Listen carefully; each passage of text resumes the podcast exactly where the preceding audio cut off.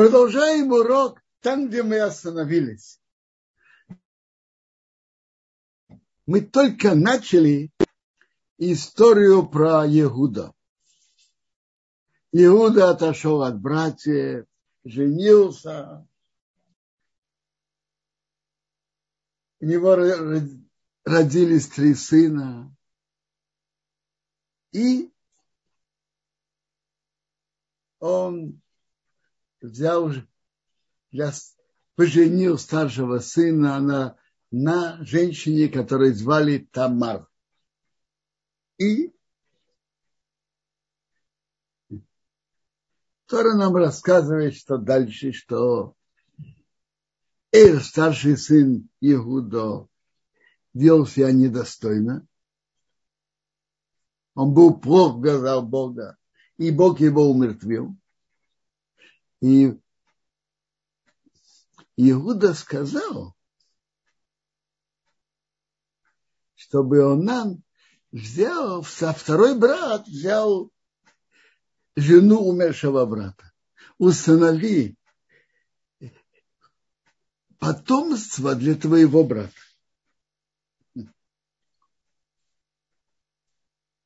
Рамбан на этом останавливается подробно, что есть духовном плане, когда один брат умирает, не оставляет детей, что второй брат, брат берет ее, его жену, то, что впоследствии в Торе было записано как, как мецва, есть в этом очень большая э, духовная помощь брату. Он как бы восстанавливает его. Э, но он на, тут это тут напишется дальше, что нам тоже вел себя недостойно, и пишется в чем? И Бог умертвил его тоже.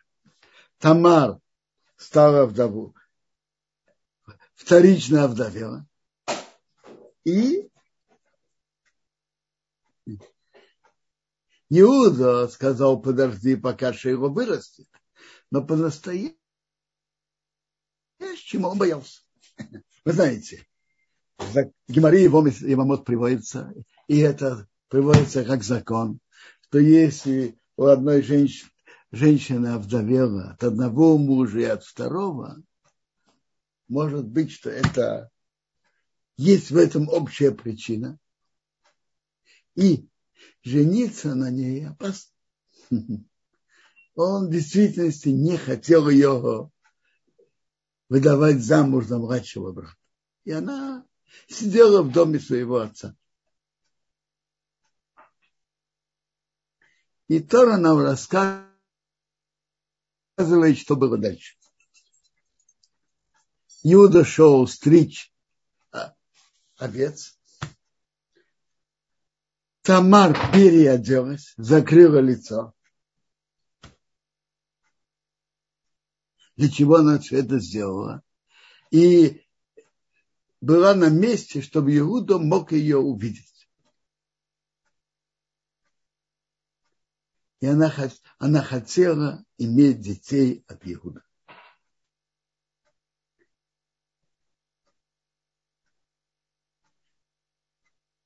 Она видела, какая достойная семья это. И она хотела иметь детей от Иуда. И Иуда ей предложил. И одна согласилась. Медраж. Медраж раба говорит, что в этом случае Иуда был в положении, что у него, что у него забрали возможность выбора. Медраж говорит, что у него пришел ангел страсти с такой силой, что практически возможности выбора у него уже не было. И он ей это предложил. Она сказала, да, но что ты мне дашь за это? Я пошлю тебе козленка. Сказала, а это если ты дашь мне залог до этого?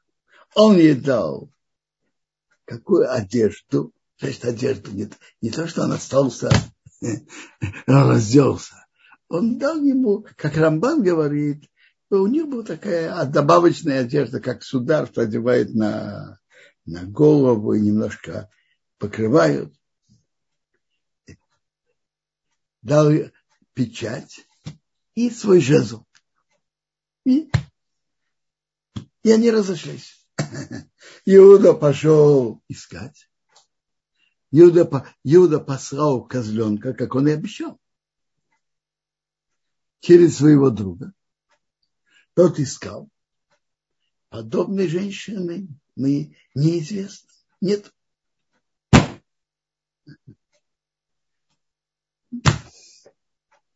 Так Иуда сказал, пусть она возьмет себе этот залог, а что, что я могу еще делать, чтобы выполнить свое обещание.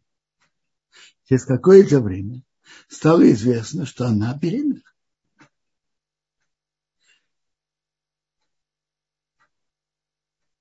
Что она име, она занимается развратом, и она даже беременна сказал Иуда, выведите ее и сожгите. Есть кто понимает, буквально сожгите. Рабиуда Ахасид объясняет это. Выжгите ей клейма, как развратная женщина. Не то, что сожгите ее, убейте ее. Нет, вы выжгите ей клейма на, на лице, что она развратная.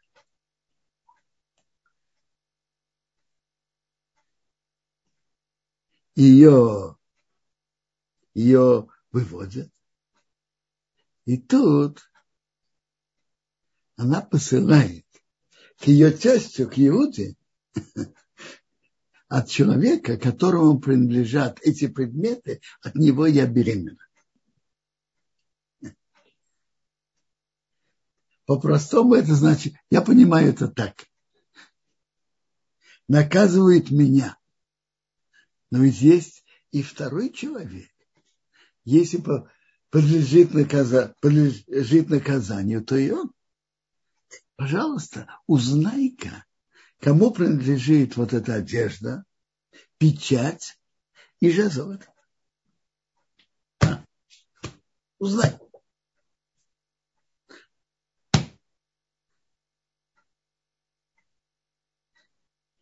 Медраж говорит нам интересно что, что все, что человек делает, ему возвращается. Особенно человек относительно друг, к другому. Один человек другому. Все в мире возвращается. Все, что мы делаем, возвращается нам обратно. Иуда был инициатором, был тем, кто сказал продать Иосифа. И он был тот, который предложил эту идею зарезать козленка.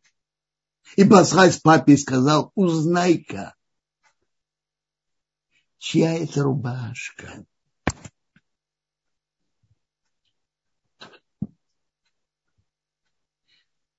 Так Гимара в трактате Сата говорит, Иуда обманул папу козленка, его Тамар тоже обманула козленка.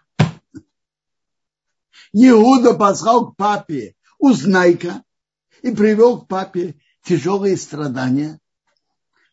Узнать, что это рубашка Иосифа. Иуде тоже послал, Тамар послала, узнай-ка, кому принадлежат эти три предмета. И Иуде было очень стыдно и неприятно. То, что человек делает, возвращается к нему. Но Иуда тут проявил мужество. Если бы он не сказал, могли бы погибнуть, могла бы погибнуть Тамар тем, кем она беременна. Он признался. Это большое величие человека, что может признаться в своих ошибках. Это величие. И есть, наши мудрецы говорят, что это из причин, почему Иуда заслужил царство. Любой человек может ошибиться, а вот признаться в ошибках не каждый.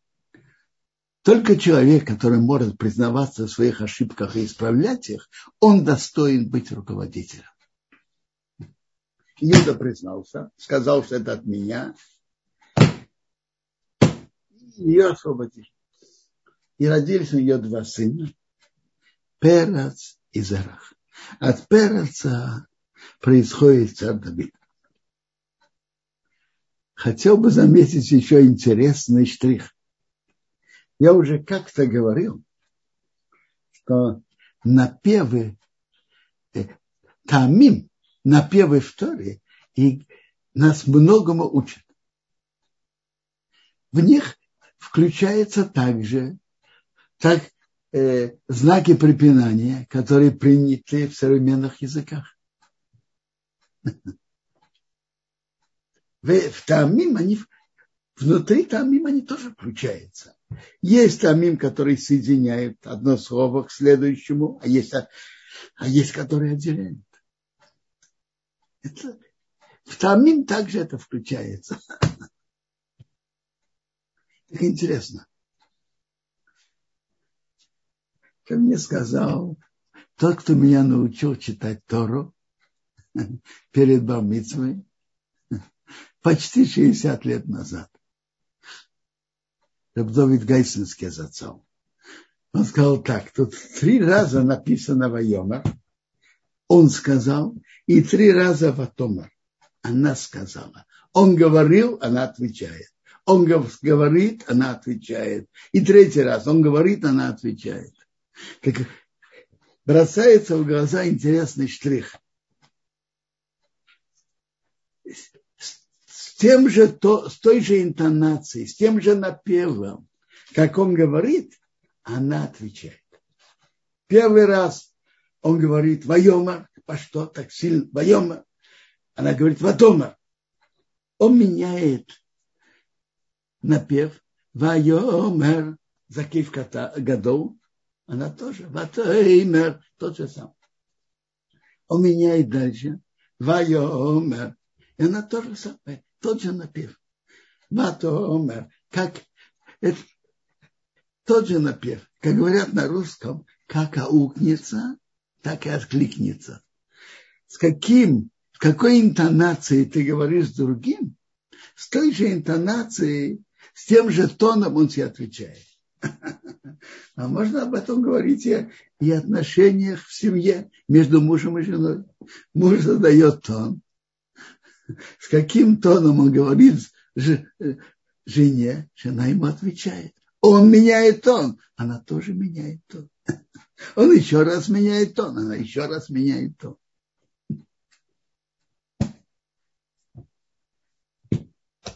Давайте сейчас поговорим о законах и обычаях Хануки, которые мы начнем с воскрес... на следующей неделе, с воскресенья на понедельник.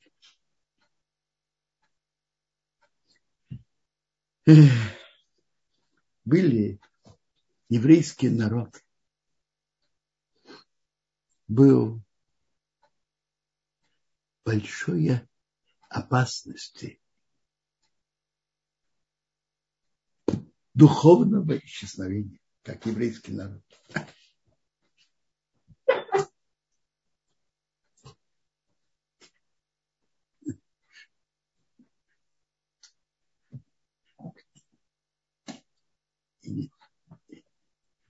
Греческие власти, Антиохи, Антиох издал тяжелые указы против соблюдения заповедей. Против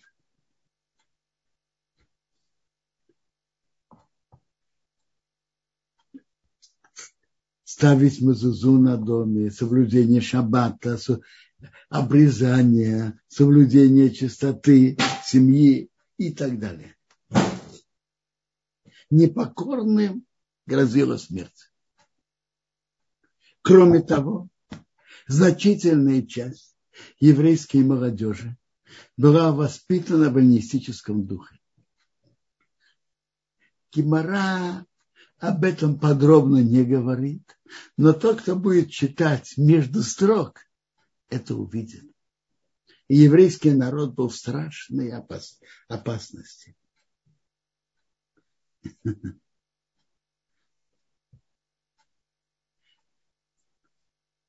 Была опасность внешняя и внутренняя. Что будет? Я помню жизнь в Советском Союзе. И как казалось, что еврейство русскоязыч... для русскоязычных евреев как бы пропадает. Остались единицы, которые тайно соблюдали. А что будет дальше? Что будет в следующем поколении? Они дошли до местечка Мудеин. И там был уважаемый человек Матисьев. Ему там сделали так называемый митинг, где говорили о передовой греческой культуры и отмира, и отмирающей еврейской. И предложили Матисьеву принести жертву идолу, как уважаемому пожилому жителю этого места. Матисьев отказался. Ему обещали, что он будет почетным гражданином великие державы и, и будет, не должен будет платить налоги и так далее. Он отказался. Когда кто-то, когда другой еврей пошел это сделать, он э, выскочил, сказал, кто за Бога за мной, и перебили их. Ой, я забыл сказать. Греки ему сказали, послушай, будущее за нами. Еврейство уже отмирает безнадежно. Ты же видишь, что большинство народа отошло. Матисьев на это ответил. Если все уж уходят, я остаюсь с моими детьми. Матисьев поднял знамя, восстание, сказал, закричал, кто за Бога за мной. И подняли восстание, выгнали греков, и так началась партизанская битва, война. Естественно говоря, это было совершенно безнадежно, но они видели, что другого пути нет. Я читал о многих битвах. В большинстве битв было греческие силы превосходили в 10-15 раз. И понятно, что оружие у них было больше, больше и лучше и так. Но Бог сделал чудо и помог. Они смогли продолжать воевать и освободить страну. И они обновили служение в храме, зажгли светильник ханукальной зажгли светильник в храме. И Бог сделал им еще чудо, что масло, которое достаточно было только на одну ночь, а чтобы произвести новое масло, нужно было еще семь дней. Так это масло, Бог сделал чудо, масло, которое было достаточно только на одну ночь, хватало на восемь ночей. И поэтому мы зажигаем ханукальные свечи, зажигаем их восемь ночей подряд. Первая ханукальная свечка – это с воскресенья на понедельник. Ну и последняя тоже с воскресенья на понедельник, восемь ночей. Давайте разберем законы и обычаи зажигания ханукальных свечей. Во-первых, когда зажигают –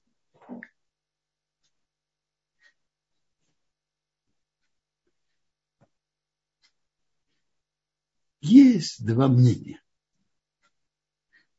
Есть мнение, что сжигают с выходом звезд или близко к выходу звезд. И так написано в Шуханарух. А есть мнение, так, так, так считал Агро и так слышится из Рамбама, что надо зажечь сразу после захода солнца. Тут в Израиле, то, что я знаю, в Иерусалимские евреи и литовские евреи зажигают э, сразу после захода солнца, пять минут после захода солнца, десять минут после захода солнца. Хасиды и сфардские евреи зажигают с выходом звезд. И так как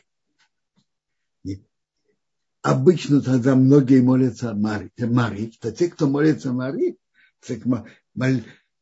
молиться, есть две мецвы сейчас сделать. Зажигать ханукальные свечи и молиться Мари. Что раньше? У нас есть правило. Тадир вешейно тадир, тадир кодейму. У человека есть две мецвод, которые перед ним, которые он собирается сейчас сделать. Постоянный и непостоянный. Что раньше? Постоянный. Шма постоянный.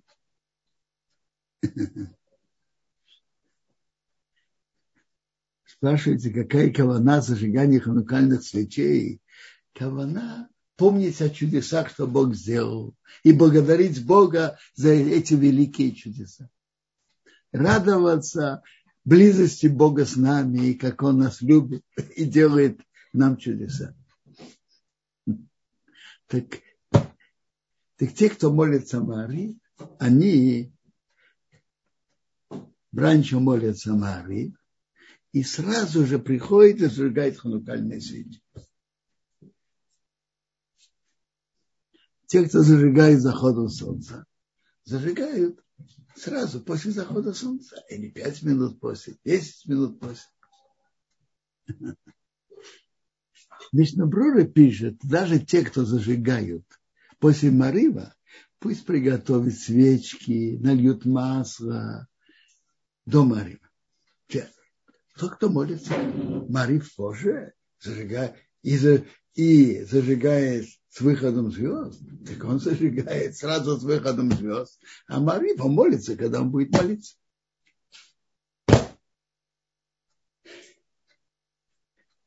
В два вечера обычаи у всех евреев практически те же самые. Это накануне шаббата и с выходом шаббата. Накануне шаббата все зажигают перед заходом солнца. Потому что заходом солнца заходит шаббат. И более того, шаббату надо же дать прибавку перед заходом шаббата.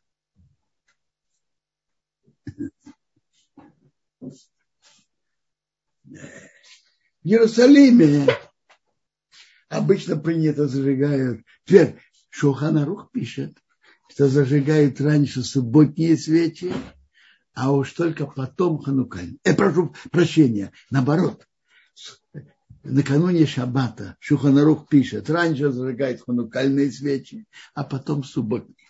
Потому что субботние свечи ты уже идешь принимать шаббат. Ты идешь потом зажигать. Раньше ханукальные свечи, а затем зажигают субботние свечи. В Иерусалиме принято зажигать свечи 40 минут перед заходом солнца. Так в, в Эрев Шаббат Хануку зажигает 25 минут. Но многие делают по-другому. Они зажигают 40 или 35 минут перед заходом солнца и наливают больше масла. Написано в законе, что масло должно, ханукальных свечей должно гореть хотя бы полчаса после выхода звезд. Если принять, что выход звезд, грубо говоря, полчаса после захода солнца, то это должно гореть как минимум час после захода солнца. Если больше, еще лучше. то если кто-то зажигает 40 минут перед заходом солнца, то как минимум он должен налить масло, чтобы горело час и 40 минут. А если больше, еще лучше. Это в пятницу. Интересный обычай приводится. Э, интерес, э,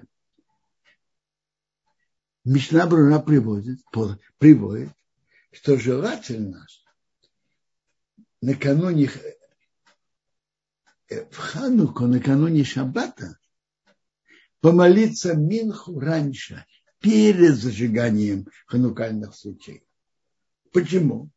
Потому что ханукальные свечи он разжигает для завтра, для, для ночи. А Минху молится для сегодня. Это как бы, как бы противоречие. Я знаю в нашем миняне, который молится, э, скажем, 12 пол первого час, так э, в Хануку Биткнесет заполнен. Все стараются молиться Минху раньше. Все-таки пишет Мишнаброк, пишут, что если у него нет миньяна, только позже, так пусть зажигает ханукальные свечи, а потом идет, идет на миньян и молится Минху. Но если у него есть возможность помолиться перед ханукальным, зажиганием ханукальных свечей, так пусть зажгет раньше. Ой, прошу прощения, то, не, то пусть помолится Минху раньше, и потом только он помолится Минху перед зажиганием ханукальных свечей. Я уже сказал, что если у него есть миньян только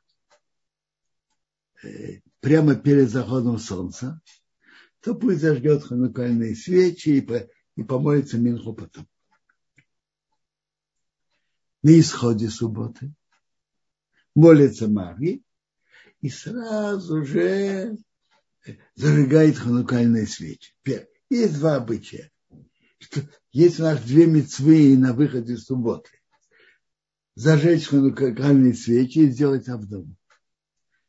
Шулханарух и Рамо пишут, раньше зажигает ханукальные свечи, а потом делает Авдому. Есть мнение, что, которое считает иначе. Раньше сделать Авдову, а потом зажечь ханукальные свечи. И Мишна Брура приводит, что дома тот, кто делает так хорошо, и тот, кто делает так хорошо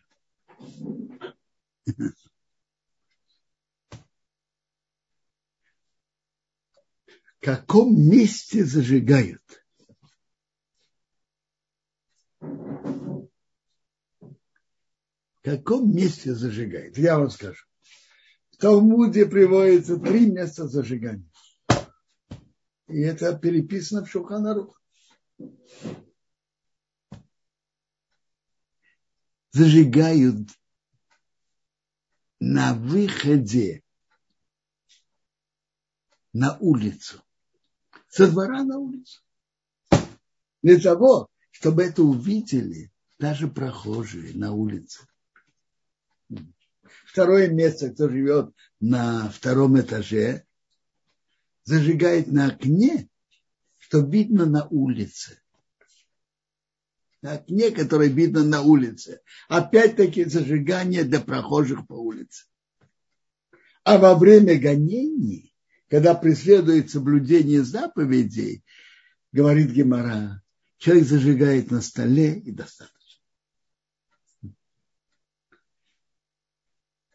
Вне земли Израиля обычно зажигали внутри дома, кто-то зажигал на столе, кто-то зажигал у, у входа в дом или у входа в салон, у входа, у входа в дом но внутри дома.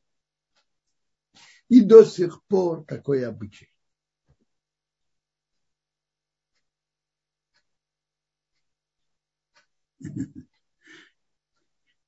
Интересно. Э, такой обычай. Некоторые зажигают на окне. Теперь. Я забыл очень центральный э, э, вопрос. Надо знать, зажигание ханукальных свечей человек зажигает дома, у себя дома, там, где он живет в данный момент.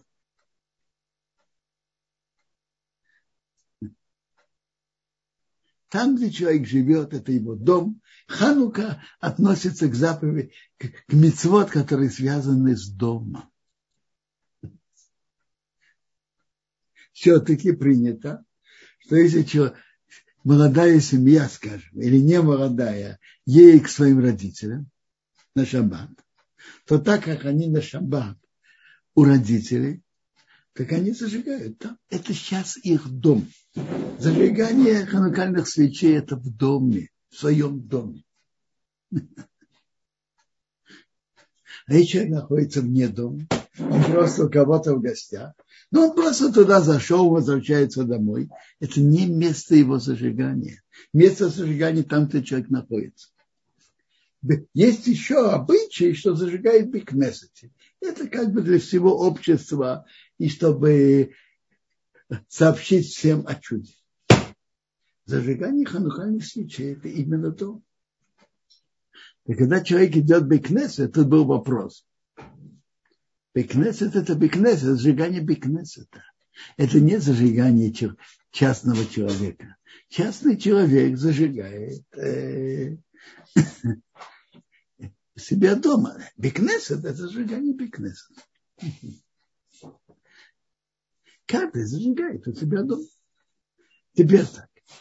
Вне Израиля зажигают или внутри дома, или на столе в салоне, или у входа, у входа в дом, или у входа в салон, скажем, у входа, или у входа в дом, или на окне. В Израиле зажигают, как написано в Геморе. Кто-то, кто зажигает при выходе. Мы же, большинство людей живут не в виллах.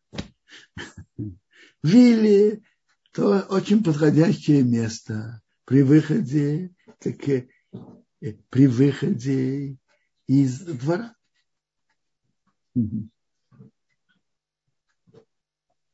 Теперь есть что зажигать. И, и, и в, доме из нескольких этажей, как большинство людей живут тут в Израиле, так зажигают. Некоторые зажигают при выходе из подъезда. Покупают специальный домик для, для ханукальных свечей и вешают его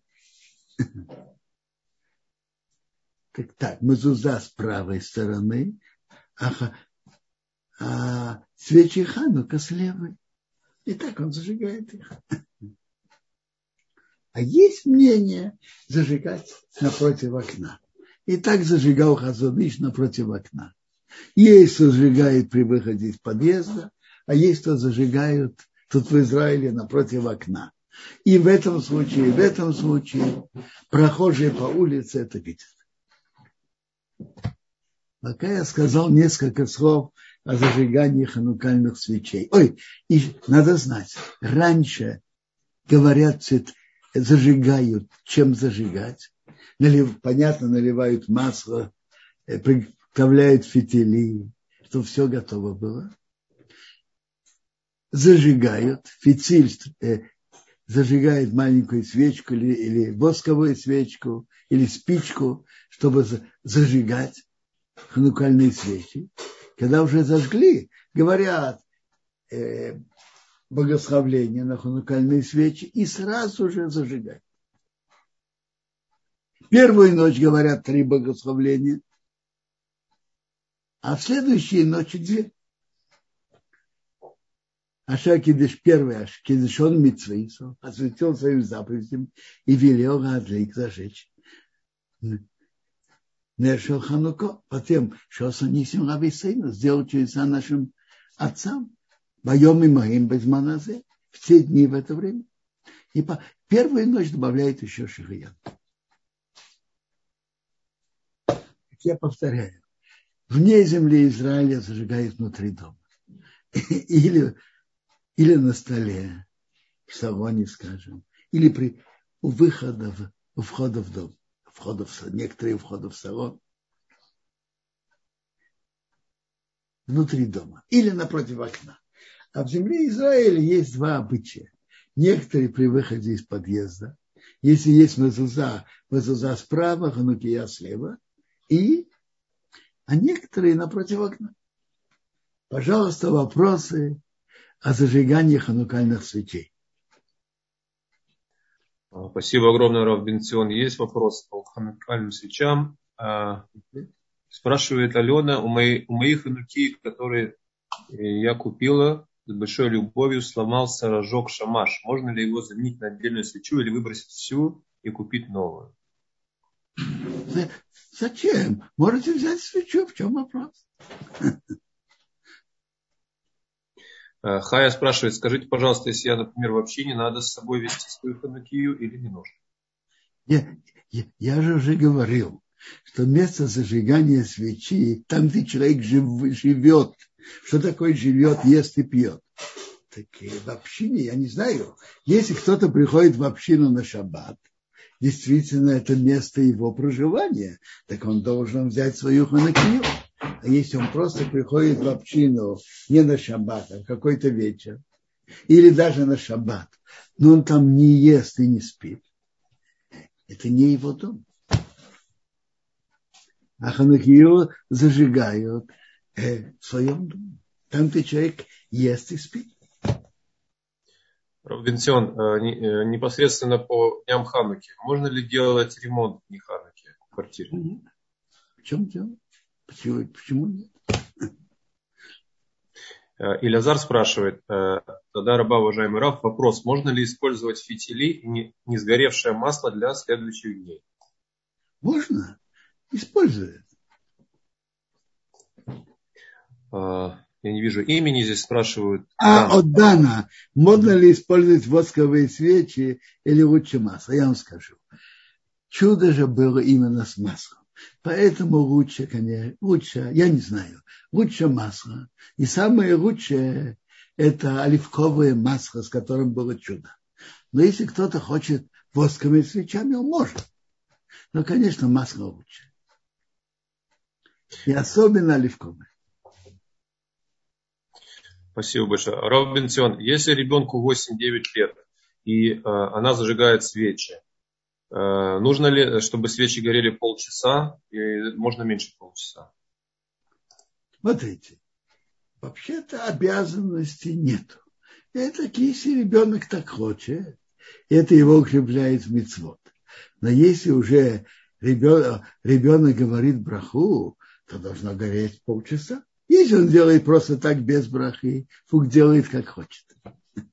А если с брахой, должно гореть полчаса. Спасибо. И еще Лазар добавляет вопросы. Можно ли использовать вазелиновое масло для подсвечника? Я просто не знаю, как это масло и насколько оно хорошо горит. Не знаю, если оно хорошо горит. Хорошо, я не имею никакого опыта в этом. А то, что оливковое масло самое лучшее, это, конечно. Он пишет, что хорошо горит. Да. Хорошо горит, пожалуйста. Э, по поводу самого благословения. Как правильно сказать? Лик нер ханука или просто нер ханука? Это секунду. Давайте проверим.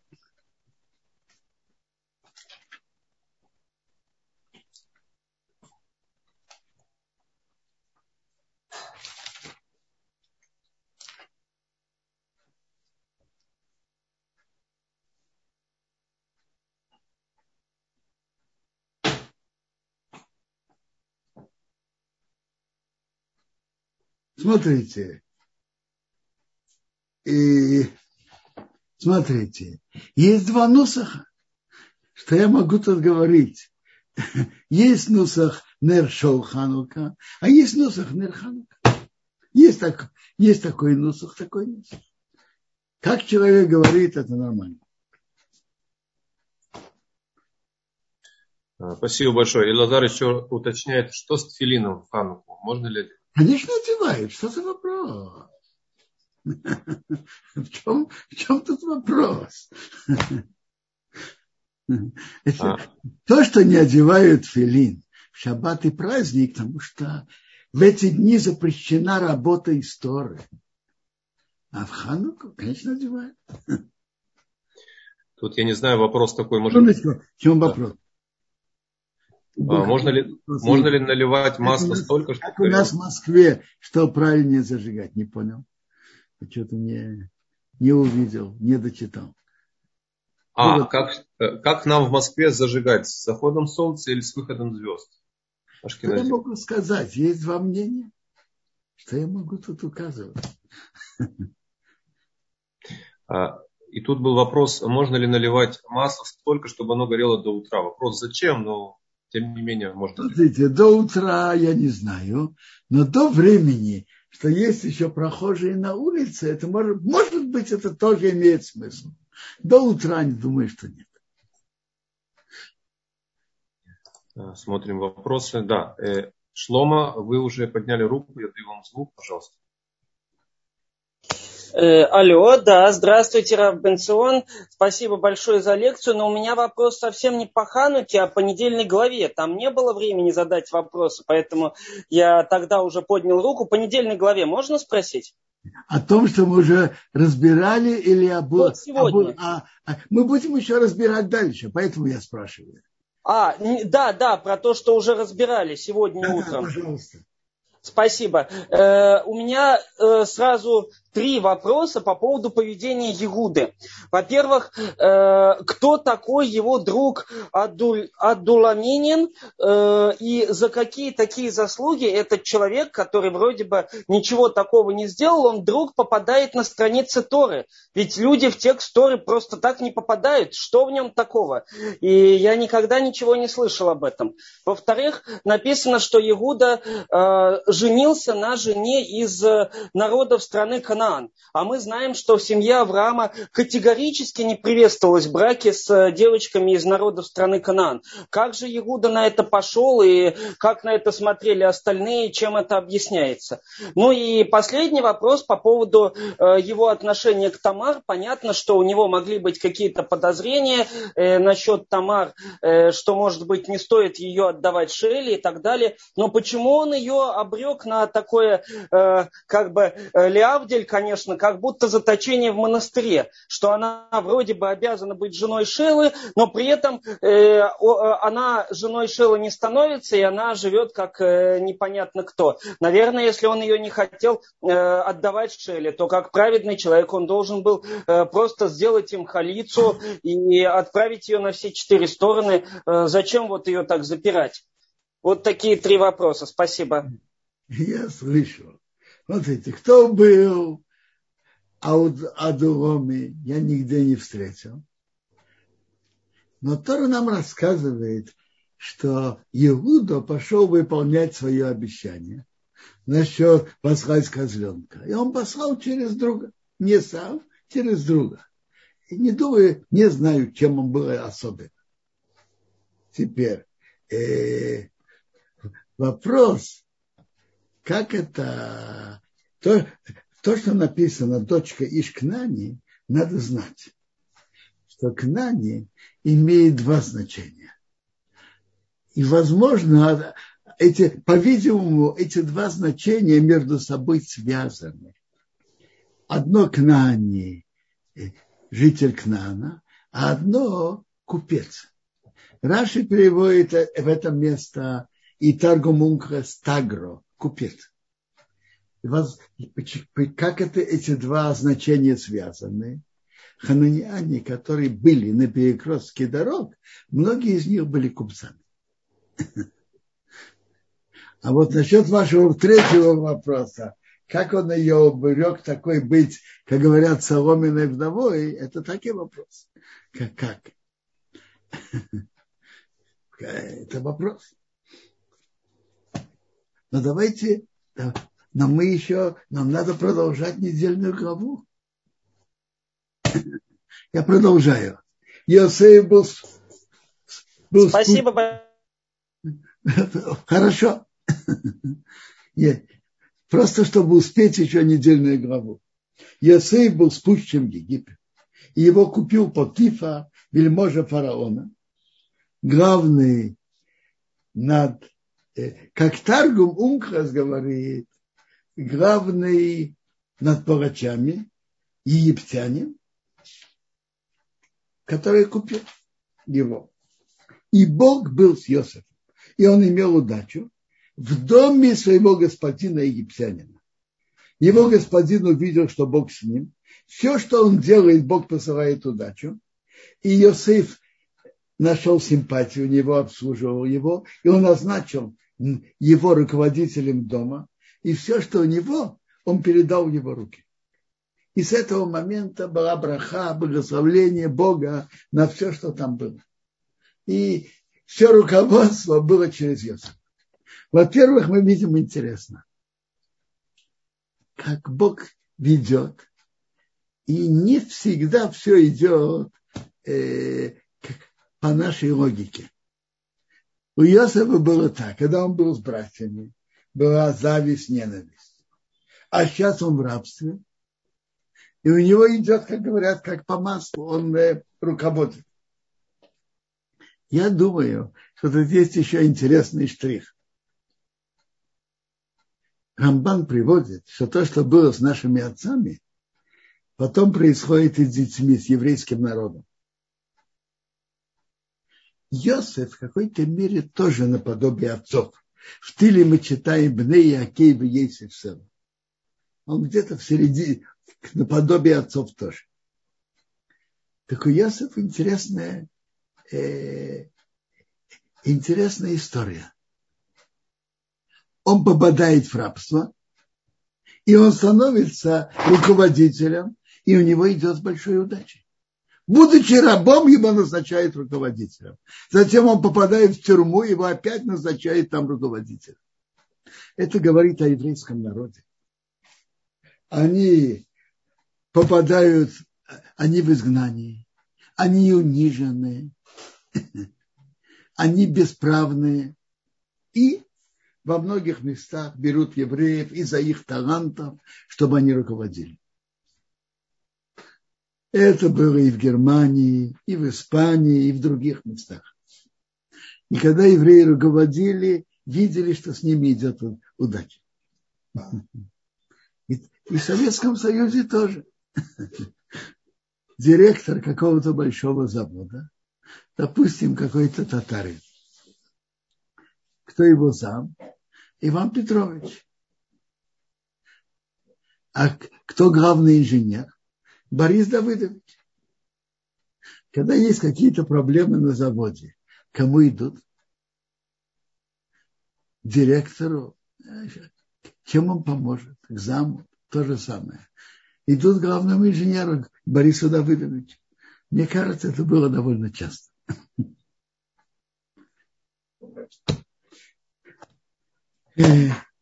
Так хозяин уже ничем, ничем сам не занимался, он все передал в руки Йосифа.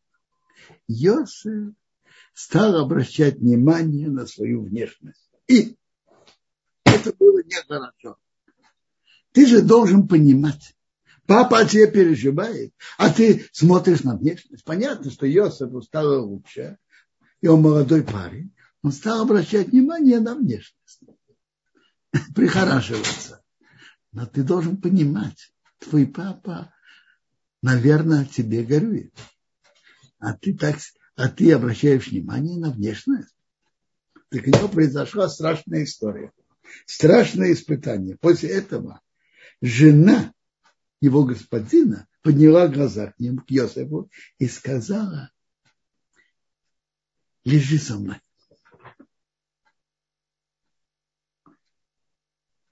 Йосеф отказался. Как? Интересно. Есть интонация, э, э, есть там, тамим в Торе. И тамим учит нас многому. На первой в Торе тамим учит нас многому. И тут есть там особенно сильный. Он встречается в Торе всего несколько раз. Читают его так. То есть э, отказался самым четким, сильным образом. Полностью отказался самым сильным образом. Интересно. Тут дальше идет тоже как бы перерыв. И дальше он, объяс... он объясняет. господин не знает, что со, в дом, со мной, что в доме. Все, что есть у него, передал мои руки. Нету, кто был бы больше в этом доме, чем я. И он не воздержал от меня ничего, только тебя, что ты его жена. Как я сделаю такое великое зло, и я согрешу перед Богом. Обратите внимание, это не идет вместе. Отказ и объяснение. Отказ и четко перерыв, затем объяснение. Отказ. Я вам скажу, самое важное в таком, в таком, в таком случае четкий ответ, четкий отказ, четкий и короткий. И без объяснений. Если кто-то объясняет, то ему отвечают. А ты знаешь, твой аргумент не, не совсем неверный, это не, это не так и так далее. Я человек просто не хочу. Все. Точка. точка. Затем, после перерыва, он сказал ей, что это недостойно перед господином. Это раз. А во-вторых, это же грех, страшный грех перед Богом. Чужая жена. Ты жена господина. Чужая жена. Знаете, что это такое? Это что-то страшное. Интересно. Йосиф сказал, как я сделаю это великое зло. Чужой жену иметь отношения. И я согрешу перед Богом. Если я это сделаю, не дай Бог сделаю. Задают вопрос. Если он это сделает, он один согрешит или она тоже? она тоже. Но Йосеф, как я слышал от хасидов, говорят, что Йосеф не хотел ее взять вместе с собой даже в словах, выражениях. Я с тобой вообще не имею никаких отношений. Я не хочу сделать это страшное, великое зло, и я согрешу перед Богом. Ты вообще не, не имеешь ко мне никакого отношения.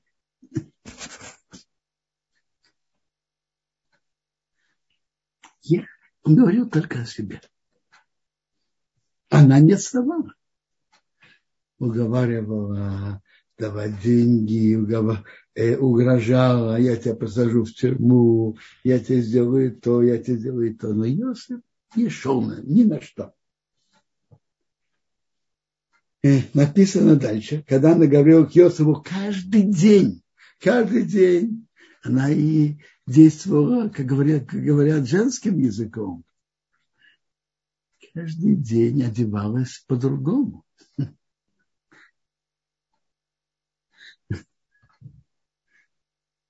Он не слышал. И к ней, тут интересное выражение, он не слушал к ней, лежа, лежать возле нее, быть с ней на Лашона Кодыш есть четкое выражение иметь отношение, иметь отношение. Э, иметь отношение на Лашона Кодыш – это лежать с ней. А тут написано лежать возле нее. И Венезер объясняет это очень просто. Она ему говорила, ну хорошо, ты не хочешь это делать, но хотя бы лежать один возле другого. Что в этом страшно? Не, это тоже нельзя. Быть с ней, быть с ней значит сидеть в одной комнате и беседовать. Надо знать, что относительно разврата это очень опасно. Когда человек делает А, то тянется, потом приходит Б и В и остановить очень трудно, практически невозможно. Самый лучший путь – отдалиться. Как человек, который возле оврага, который хочет не упасть в пропасть, он должен отдалиться от, от, э, от оврага, быть далеко. Когда он идет на краю оврага, голова кружится, и и обычно он падает. в разврате надо отрезать полностью. Она говорила не, не это, но хотя бы это, хотя бы... Нет, ничего.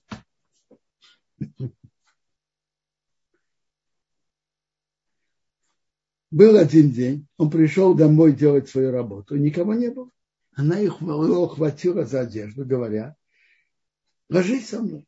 Он оставил одежду в ее руки и убежал и вышел наружу.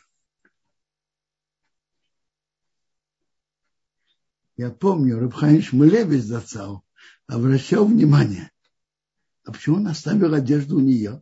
Как мы будем читать дальше, она это потом использовала как вещественное доказательство, что он хотел ее уговорить.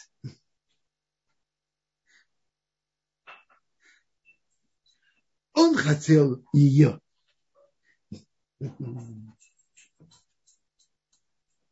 Так он же мог вырвать одежду, чтобы она не имела вещественного доказательства. Рабхайн Шмулевич Ацау отвечал так.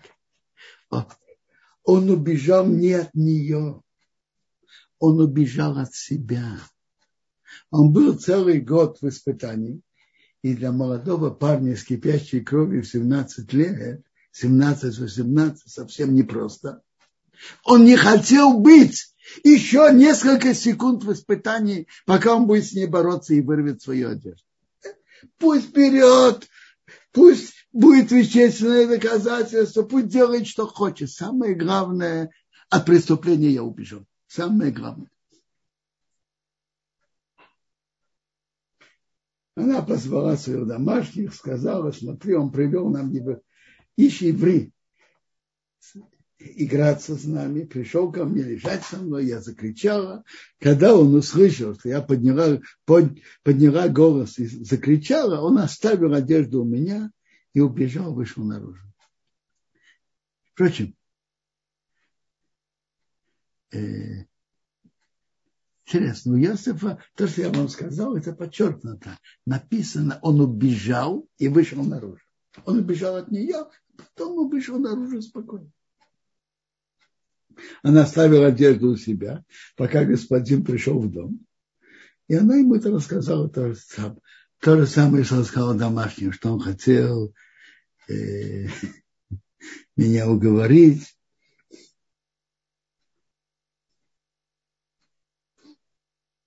Когда я подняла голос, закричала, он оставил одежду. Написано дальше. Было, когда его господин услышал свои, слова его жены, которая говорила ему вот такие действия, сказал, сделал мне твой раб.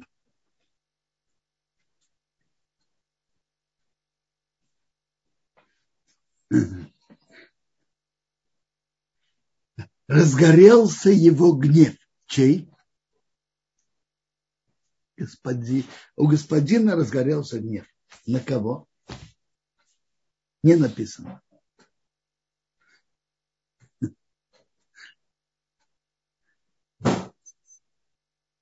мы видим дальше, что Иосифа не казнили, а его только посадили.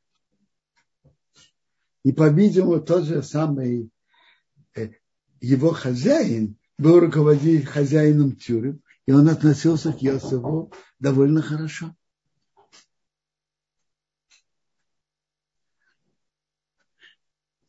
Я понимаю, что, что хозяин, хозяин Иосифа не, не, был, не был дураком. Не был, не, не, не был дураком. И как, как говорят, мы наши кадры знаем. Мы наши кадры знаем. И он понял, кто хотел другого обольстить. Его жена рассказала, что он хотел ее обольстить. Но он, как говорят, мы наши кадры знаем. Он хорошо понял, кто кого хотел обольстить. Но все-таки он э, уважаемый человек, занимающий пост. Такое действие, чтобы осталось безнаказанным, невозможно. Неуважаемо для этого министра. Поэтому, поэтому Йосифа посадили. А иначе, скажите, три с половиной тысяч лет назад презренный раб шел обольстить жену своего хозяина, как минимум надо его казнить, как минимум. А его всего сажают в тюрьму всего на всего.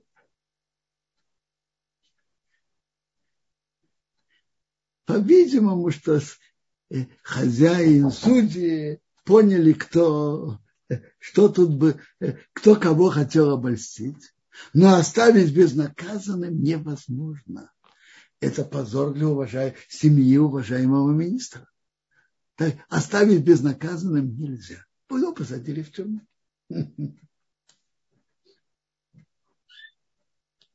Ну, сейчас вопросы, потому что мы сейчас учили, пожалуйста. Спасибо огромное, Робинсон. Есть поднятая рука. Я надеюсь, что будет вопрос действительно по изученному. Дан, пожалуйста, мы включаем звук. Ваш вопрос. Дан? Да, я вижу, звук включен, теперь мы вас слушаем.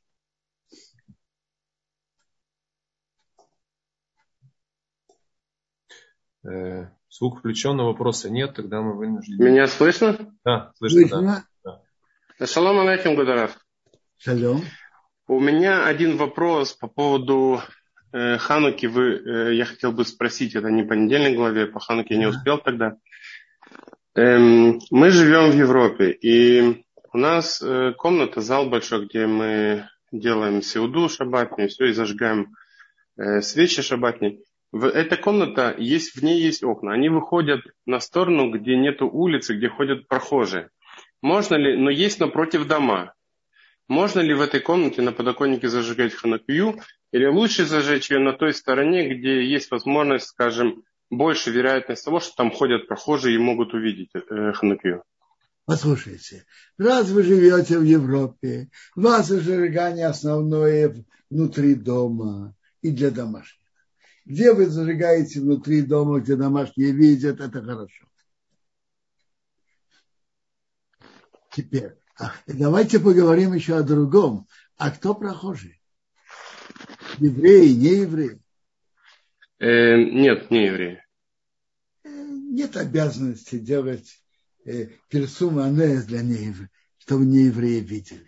Зажгите там, где домашние лучше увидят. Угу. Хорошо, понятно. Спасибо. Я так понимаю, что из живых вопросов это был последний сегодня, а в чате я вопросы мы вроде все ответили.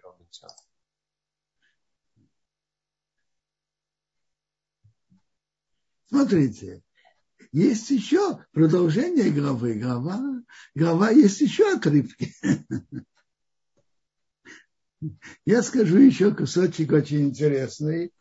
Тоже, как Йосиф попал, попадает в тюрьму. И в тюрьме Бог ему тоже помогает. И начальник тюрьмы относится к нему хорошо и он становится руководителем всего, что делается в тюрьме. У меня впечатление, что начальник тюрьмы тоже был под, под тем министром, под тем хозяином Йосиф, прежнего, прежнего хозяином Йосифа. Так э, Йосиф реально руководит тем, что делает в тюрьме. Пока посадили, двух, двух министров.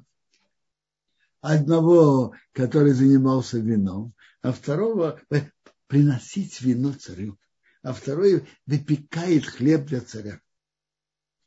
И нашли у них проступок. Их посадили и назначили Иосифа, чтобы он ими занимался, имел с ними связь. И он увидел их утром, что они грустные. Он их спрашивает, а почему вы такие грустные? И они ему рассказали что мы видели сон, и Йосиф предлагает им рассказать, он растолковывает сон, и через это растолковывание сна впоследствии приходит спасение Иосифа, что его поднимают наверх, и он становится вторым человеком после фараона в Великом Египте. Это будет в следующей главе. Но в этой главе мы можем учиться интересному. Человек встречает другого, и он видит, что у него грустное лицо. Видите, как важно обратить внимание на настроение другого, на то, как другой чувствует. С чего пришло под... то, что... с чего началось то, что Йосиф вышел из тюрьмы? Благодаря чему?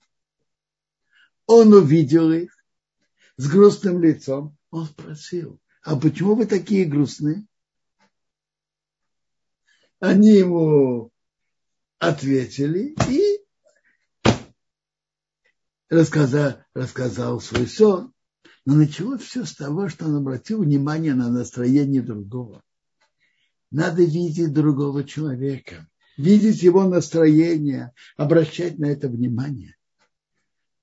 Йосиф вышел из тюрьмы именно благодаря тому, что он спросил, почему вы такие грустные. Ему было важно настроение других людей. Это нам очень важно в жизни.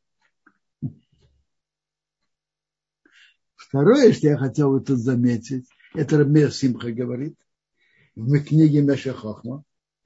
Ведь Бог готовил Иосифа, что он был руководителем Египта. Руководитель Египта должен знать царств этикет при дворе фараона. Да, конечно, должен знать.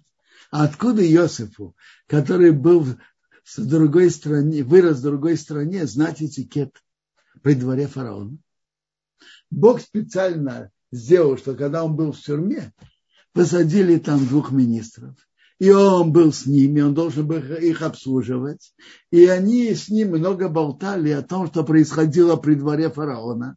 И пока Иосиф узнал поведение, этикет при дворе фараона.